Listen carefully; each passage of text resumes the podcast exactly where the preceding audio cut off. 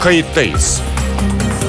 Gazeteci Mete Çubukçu konuklarıyla haftanın gündemini konuşuyor.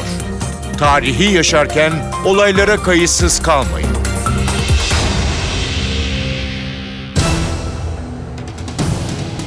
İyi günler bir kayıttayız programıyla daha karşınızdayız. Tarihe ışık tutmak ve olan biteni anlamak için önümüzdeki dakikalarda birlikte olacağız. Ben Mete Çubukçu, editörümüz Sevan Kazancı.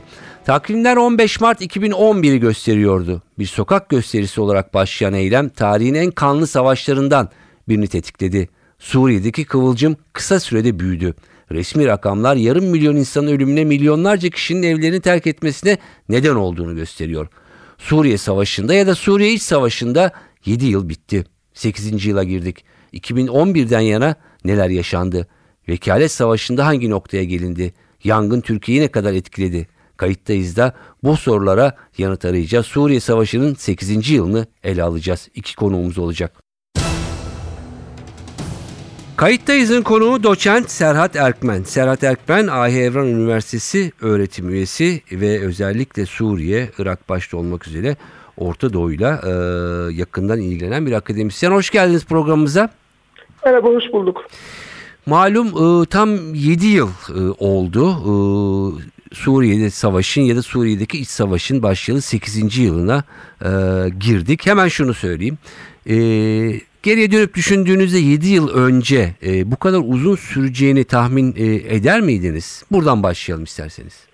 Şimdi aslında e, olayların e, başladığı ilk günlerde çatışmaların bu hale gelebileceği pek belli olmuyordu. Evet. Ama Haziran 2011'den sonra ülkenin bir iç savaşın iç savaşa sürüklenmeye başladığı görülmüştü ve o tarihlerde dahi e, Orta Doğu'daki iç savaşların pek de kısa sürmediği, e, geçmişteki örneklere bakılarak Suriye'deki iç savaşın ortalama 10 yıl kadar devam edebileceğine ilişkin öngörüler yapmak mümkün hale gelmişti. Evet. 2011'in sonu 2012'nin başında artık bu işin uzun süreceği e, neredeyse herkes tarafından kabul ediliyordu. E, tabii başladığı nokta ile geldiği nokta arasında çok büyük farklılıklar var. Evet. E, ve özellikle e, son derece dinamik bir süreç geçtiğini, hı hı. güç dengesinin sıklıkla değiştiğini, Suriye'nin kendi içindeki aktörlerle sınırlı kalmayan bir savaş ya da çatışma dönemine sürüklendiğini e, ve neredeyse Orta Doğu'nun son birkaç yılını domine eden en önemli konu haline geldiğini söyleyebiliriz artık. Evet savaş. peki. E, tabii ki e, çok uzun bir süre e, oldu. E, belki tahminlerinde e, ötesinde. E, ne dersiniz bu 7 yılda en önemli e, belki birçok dönüm noktası e, söz konusu. Hangileriydi? Yani evet e, rejim yıkılıyor dendi olmadı geri dönüldü. Muhalifler e, tamamen bitiyor dendi tam olmadı. Aktörler değişti. Nedir sizin için e, öne çıkan bu 7 yıldaki e, dönüm noktaları? Bir kere e, ilk dönüm noktası Cisre Şuur'daki baskındı. Yani Suriye'deki e, gö gösterileri askeri çatışmaya dönüştüren e, Suriye ordusuna yönelik Haziran e, ayında gerçekleşen, Haziran 2011'de gerçekleşen e, baskın ilk dönüm noktasıydı. Artık o saatten sonra Suriye'deki çatışmaların başka bir yola doğru gideceği e, anlaşılıyordu. İkinci bir, nok bence... bir, bir, bir virgül koyabilir miyim? Belki hatırlatmak babında. E, şu söylendi Yişa Şugur e, baskınıyla ilgili. Aslında o baskın olmasaydı belki biraz daha bilemiyoruz tabii ki. Barışçıl devam eder miydi? E, silahlanma bu kadar e, erken olunca birden e, herkes daha farklı davranmaya başladı diye yorumlar yapılmıştı.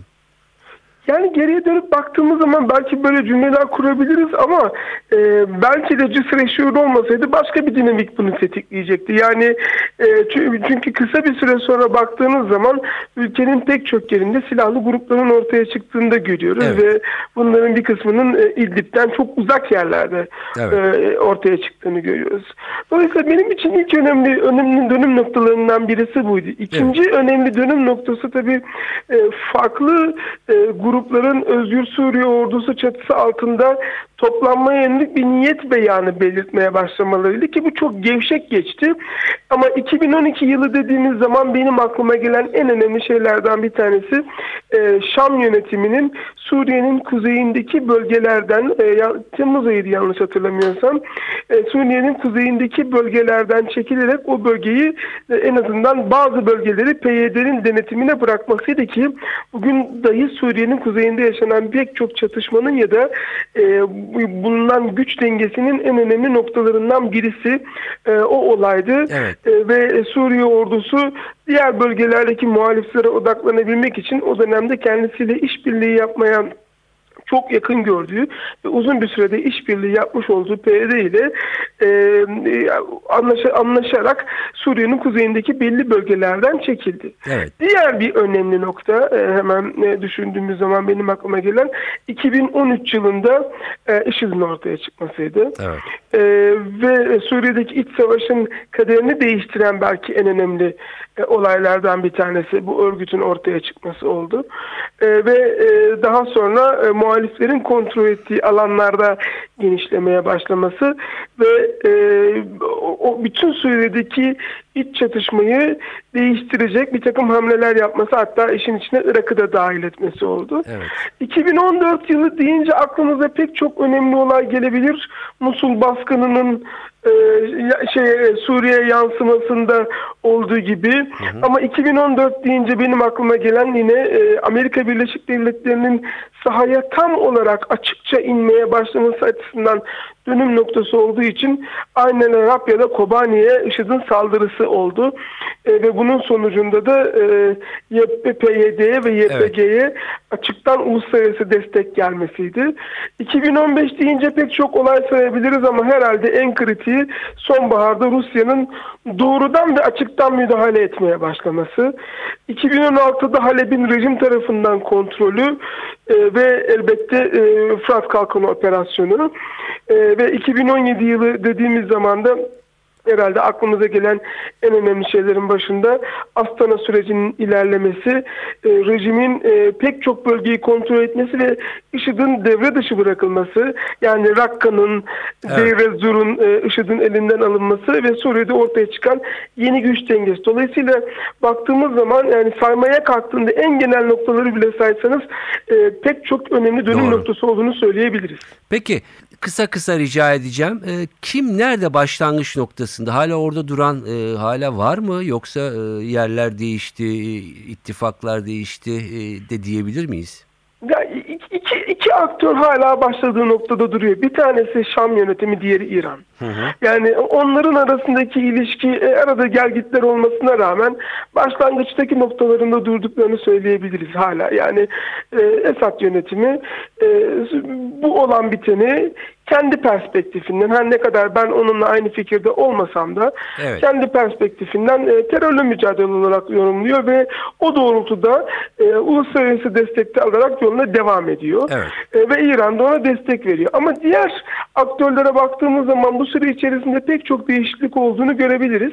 Tabii aynı noktayı korumak demek doğru noktada durmak anlamına da gelmeyebilir. Çünkü unutmamak gerekiyor ki Suriye'de son 7 yıl içerisinde yüz binlerce insan hayatını kaybetti. Evet. Yüz, on- binlerce insan yaralandı, ev- belki milyonlarca insan evlerinden olmak zorunda kaldı ve ülke baştan aşağı yıkıldı. Yani bir nesli e, çok büyük bir hasar aldı Suriye'nin. Dolayısıyla e, belki de bugün yaşananları gördükten sonra 7 yıl önce şu günü yaşayıp da geri döne- dönebilseydi karar vericiler Evet. e, halkın demokratik taleplerine kuvvet kullanarak yanıt vermezlerdi ve e, belki bugün yaşanılan şeylerin büyük bir kısmı da olmayabilirdi Suriye'de. Evet. Ee, hem demokratik taleplerine gerçekten e, zamanında yerinde e, verselerdi e, böyle olmazdı. Belki e, bir takım grupların çok çabuk silahlanarak bir süreci birden bir iç savaşı e, yöneltmeleri de belki onların bilmiyorum düşünülüyor mu ama yeniden belki düşünülmesi gereken hani E, keşke ya keşke- bundan pişman olanlar da var. Çok haklısınız. Yani e, bu işi hiç silahlı mücadeleye dökmeseydik başka yollarla yürütebilir miydik sorusunu soran e, pek çok muhalif grup olduğunu ve çünkü aradaki kayıplarıyla Evet. bugün geldeki nokta geldikleri noktadaki kazanımlarını düşündüklerinde aslında ellerinde hiçbir şey olmadığını gören e, birçok silahlı grup da var. Dolayısıyla bu söylediğinizde çok isabetli bir nokta. Peki son şunu almak istiyorum. Ne ne görüyorsunuz? Ee, zaman e, e, söylemek belki zor olabilir ama e, bundan sonrası için ne dersiniz? E, inşallah ya bir 8 yıl daha sürmeyecektir ama hemen de bitecek gibi görünmüyor. Ne dersiniz? Aynen, aynen. Yani öncelikle tabii ne kadar çabuk biterse, ne kadar sağlam bir yapı kurulursa, ne kadar demokratik olur, kapsayıcı olursa e, Suriye'nin geleceği o kadar istikrarlı olur. Ama e, yani öyle 6 ay içinde, 3 ay içinde ya da bir sene içerisinde Suriye'deki iç savaşın beklemesi, bitmesini beklemek pek doğru değil. Henüz çözülmemiş bir sürü sorun var. Ve hala taraflar e, aralarındaki problemleri siyasi ya da diplomatik kanallarla çözmek yerine sahada askeri mücadelelerle çözmeye e, ağırlık veriyorlar. Dolayısıyla takribi olarak 2-3 yıl kadar devam edecek bir savaştan bahsediyoruz. Unutmayalım ki Lübnan'daki iç savaş da yaklaşık 15 yıl kadar sürmüştü. Doğru. Ee, Irak'taki iç savaş 2005-2009 yılları arasında çok yoğun sürse de e, belki arada bir kısa bir mola verdikten sonra 2012'den sonra tekrar başladı ve IŞİD olayları çıktı. Dolayısıyla Yemen'de geçmişte iç savaş gayet uzun sürmüştü. Bu anlamda bakıldığında maalesef Suriye'deki iç savaşın sona ermesi e, hepimizin isteği olsa bile maalesef bunun e, önümüzdeki birkaç seneye daha doğrudan ya da dolaylı yansımaları olacağını farklı bölgelerde belli etkilerini sürdüreceğini e, söyleyebiliriz. Evet.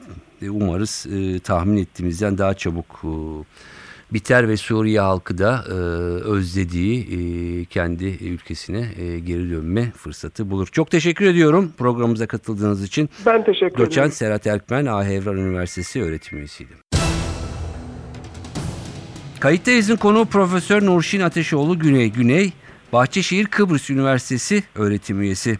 E, Kayıttayız'a hoş geldiniz efendim. Teşekkür ederim efendim.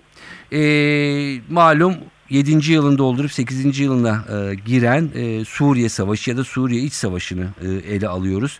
E, hemen başından sorayım. Ne dersiniz o günlere döndüğünüzde e, bu kadar sürebileceğini tahmin e, ettiniz mi ya da edilebilir miydi? Çünkü diğer ülkeler mesela Libya çok kısa sürede farklı bir yere Evet. evrilmişti.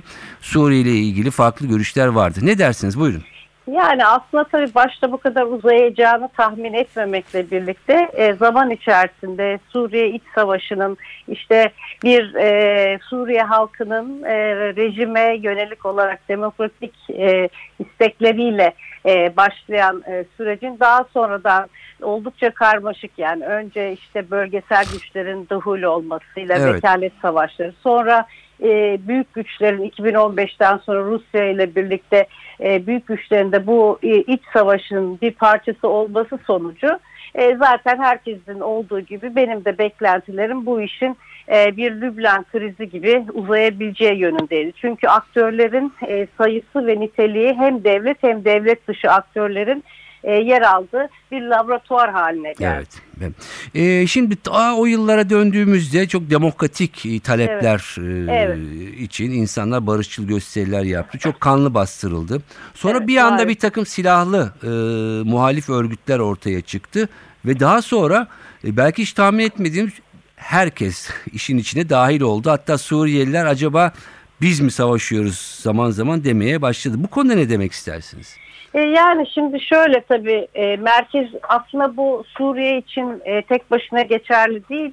Özellikle bu Arap Baharı'nın geri dönmesi, geri dönmesinden sonra yani kimi yerlerde işte vesayet rejimlerine geri dönüş, kimisi de işte Suriye'de olduğu gibi merkezi hükümetin zayıflaması Evet. e, den ortaya çıkan bu güç boşluğunun aslında pusuda bekleyen devlet dışı aktörler ve bunları kullanan e, bir şekilde bölgesel daha sonra işte e, büyük güçlerin de, e, de devreye girdiği bir yapıdan bahsediyoruz. Bunun içinde en önemli nokta Suriye'de e, bu demokratik bir istekle başlayan halkın e, rejim yönündeki taleplerinin bastırılması ve buna karşı e, savaşa e, tabi tutması Esad rejiminin ve merkezi hükümetinde zaman içerisinde e, ülke üzerindeki denetimini kaybetmesi nedeniyle ortaya çıkan bu güç boşluğu aslında dediğim gibi hem devlet dışı aktörler hem de e, bunları zaman zaman vekil olarak kullanan e, büyük de e, bölge ve bölge dışı devletler tarafından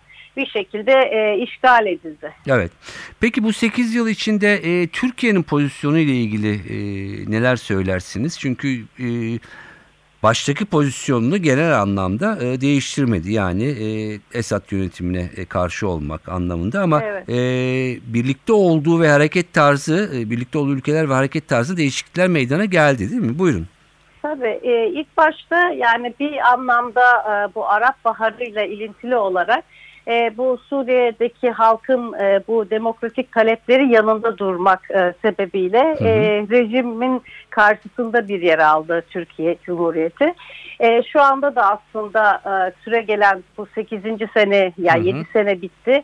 E, şu anda da e, rejimin e, karşısında e, olduğunu söyleyebiliriz. Hı hı. Ama zaman içerisinde dediğim gibi bu Suriye iç savaşının niteliği değiştikçe Evet. e, özellikle de Türkiye'nin e, işte güneyindeki sınırındaki Suriye Hı hı. topraklarında o rejimin rejimden boşalan alanlara bir yandan DAEŞ, bir yandan PYD ve diğer radikal e, gruplar e, doldurdukça Türkiye önceliğini aslında bana göre Hı hı. e, şey e, Türkiye'nin bekası bağlamında öncelikli olarak sınır güvenliğine verdi. Hı hı. Yani bu bağlamda daha savunmacı bir Evet. e, stratejiye geçilmek e, zorunda kalındı ve bu bağlamda da bundan sonra akabinde de bu gerçekle birlikte hem aktif savunma politikasını sürdürdü.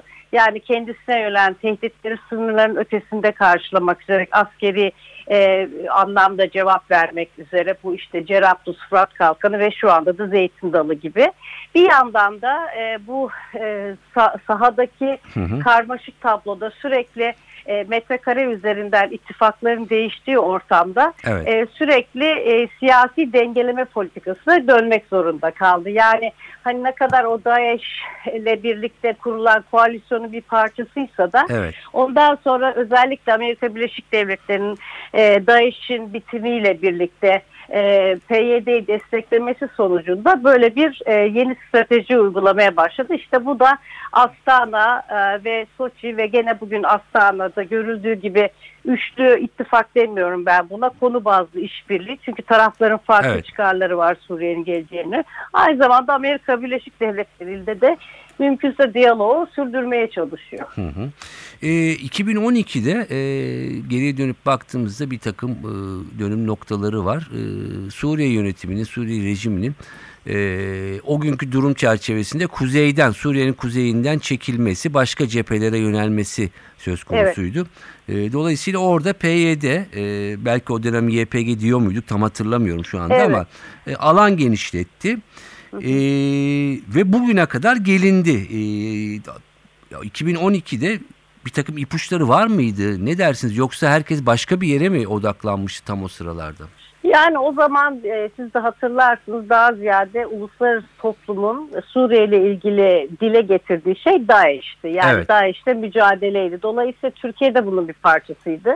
Ama e, bu işte rejimin taktiksel olarak kuzeyde belirli alanları bırakması Hı hı. e, neticesinde belki PYD oraya yerleşti ama PYD'yi daha sonradan e, Amerikan rejiminin işte bu o Amerikan postanın yere değmemesiyle başlayan geriden mücadelesi Evet. doğrusu Obama ile başlayan sonra Trump'la e, devam eden süreçte e, Suriye'nin geleceğinde e, etkili olmak e, anlamındaki sürdürdüğü politikanın e, bir şekilde PYD e, karadaki kara gücü oldu Kara aslında. güç, evet. Yani bu da bize tabii doğal olarak e, doğrudan bir tehdit, Tehdit. oluşturdu. Böyle bir resimle karşı Karşı. karşıya kaldık maalesef. Evet. Peki e, 8. yıla e, girdik. E, ne dersiniz? Ne görüyorsunuz? Ne kadar e, tahmin etmek tabii ki zor. Ne kadar daha devam edebilir? Suriye Yani halkının kendi Evet. memleketine e, dönmesi e, ne zaman ve ne kadar mümkün olur? Buyurun. Yani Şöyle tabii e, şu anda siz de çok iyi e, altını çizdiniz. E, Suriye halkının rejimle olan mücadelesi gibi başlayan e, hikayenin e, ya da resmin Hı hı. e, şu anda çok karmaşık bir hale geldiğini görüyoruz. Özellikle ben e, bu bağlamda 2015'te Rusya'nın gelip bölgeye yerleşmesi e, rejimin davetiyle ve İran'ın da zaten e, rejimi desteklemesi Hı hı. e, ve Suriye şu anda de facto bir şekilde bölünmüş halde aslında. Her Evet. ne kadar e, yani şimdi e, bir de buna ne e, eklendi? İşte dünkü İngiltere'deki bu e, casus e, Evet. zehirleme kriziyle birlikte böyle bir e, Batı'nın e, Rusya karşısında bir blok gibi Blok. durmasıyla bence e, işler daha da zorlaştı. Çünkü bugün Astana'daki görüşmelerde e, ifade edildiği üzere mesela İran'ı temsil eden devlet başkanı e, artık Astana barış pardon e, Suriye ile ilgili barış sürecinde Astana'nın belirleyici olacağını söyledi. Yani buradaki anlam e, Cenevre'yi şu an itibariyle referans almadıkları. Almadık, yani evet. böyle bir ortamdan bahsediyoruz. Dolayısıyla Türkiye'nin e, durumu şu anda işte bu Afrin operasyonuyla öncelikli olarak kendi sınır güvenliğini sağlamak e, bağlamında o an, o anlamda e, şu ana kadar başarıyla Türk Silahlı Kuvvetleri ve ISO harekatı sürdürüyor. Ama sizin sorduğunuz soru e, daha e, zor bir soru. Yani Suriye'nin geleceği işte bu siyasal bütünlüğü, siyasal geçiş süreci falan bunlar sadece Türkiye, Rusya ya da Türkiye, İran ya da Türkiye, Amerika Birleşik Devletleri ile ilgili bir sorun değil. Tam Hı hı. tersine özellikle bence büyük güçlerin e, Evet. esas olarak Suriye'ye şu anda kendi aralarında böyle bölmüş gibiler. İşte Nehri'nin doğusu üstleriyle birlikte Rusya'nın etkisi altında Evet. gibi. Bütün onlar arasındaki bir mutabakatla ilintili olarak Türkiye sahada gösterdiği etkiyi basaya taşıyacaktır. Hı hı. Yani e, pazarlıklar çok katmanlı olacak bana göre. Evet peki. Ee, çok teşekkür ediyorum Ben programımıza teşekkür katıldığınız ve efendim. Sağ olun. sorularımızı yanıtladığınız için. Evet görüşler böyle. 8. yılda savaş daha ne kadar devam edecek ama hemen bitecek gibi görünmüyor. Maalesef acılar bir süre daha devam edecek gibi görünüyor ama asıl önemli olan Suriye halkının bir an önce kendi ülkesine, kendi evine, kendi yurduna dönmesi ve savaşın da bir şekilde bir uzlaşmayla sonuçlanması umarız. Çok uzun vakit geçmez. Umarız bir 8 yıl daha beklemeyiz. Ben Mete Çubukçu editörümüz Sevan Kazancı. Bu haftalık bu kadar. Önümüzdeki hafta başka bir kayıttayız da birlikte olmak amacıyla. Hoşçakalın. Kayıttayız. Gazeteci Mete Çubukçu konuklarıyla haftanın gündemini konuşuyor. Tarihi yaşarken olaylara kayıtsız kalmayın.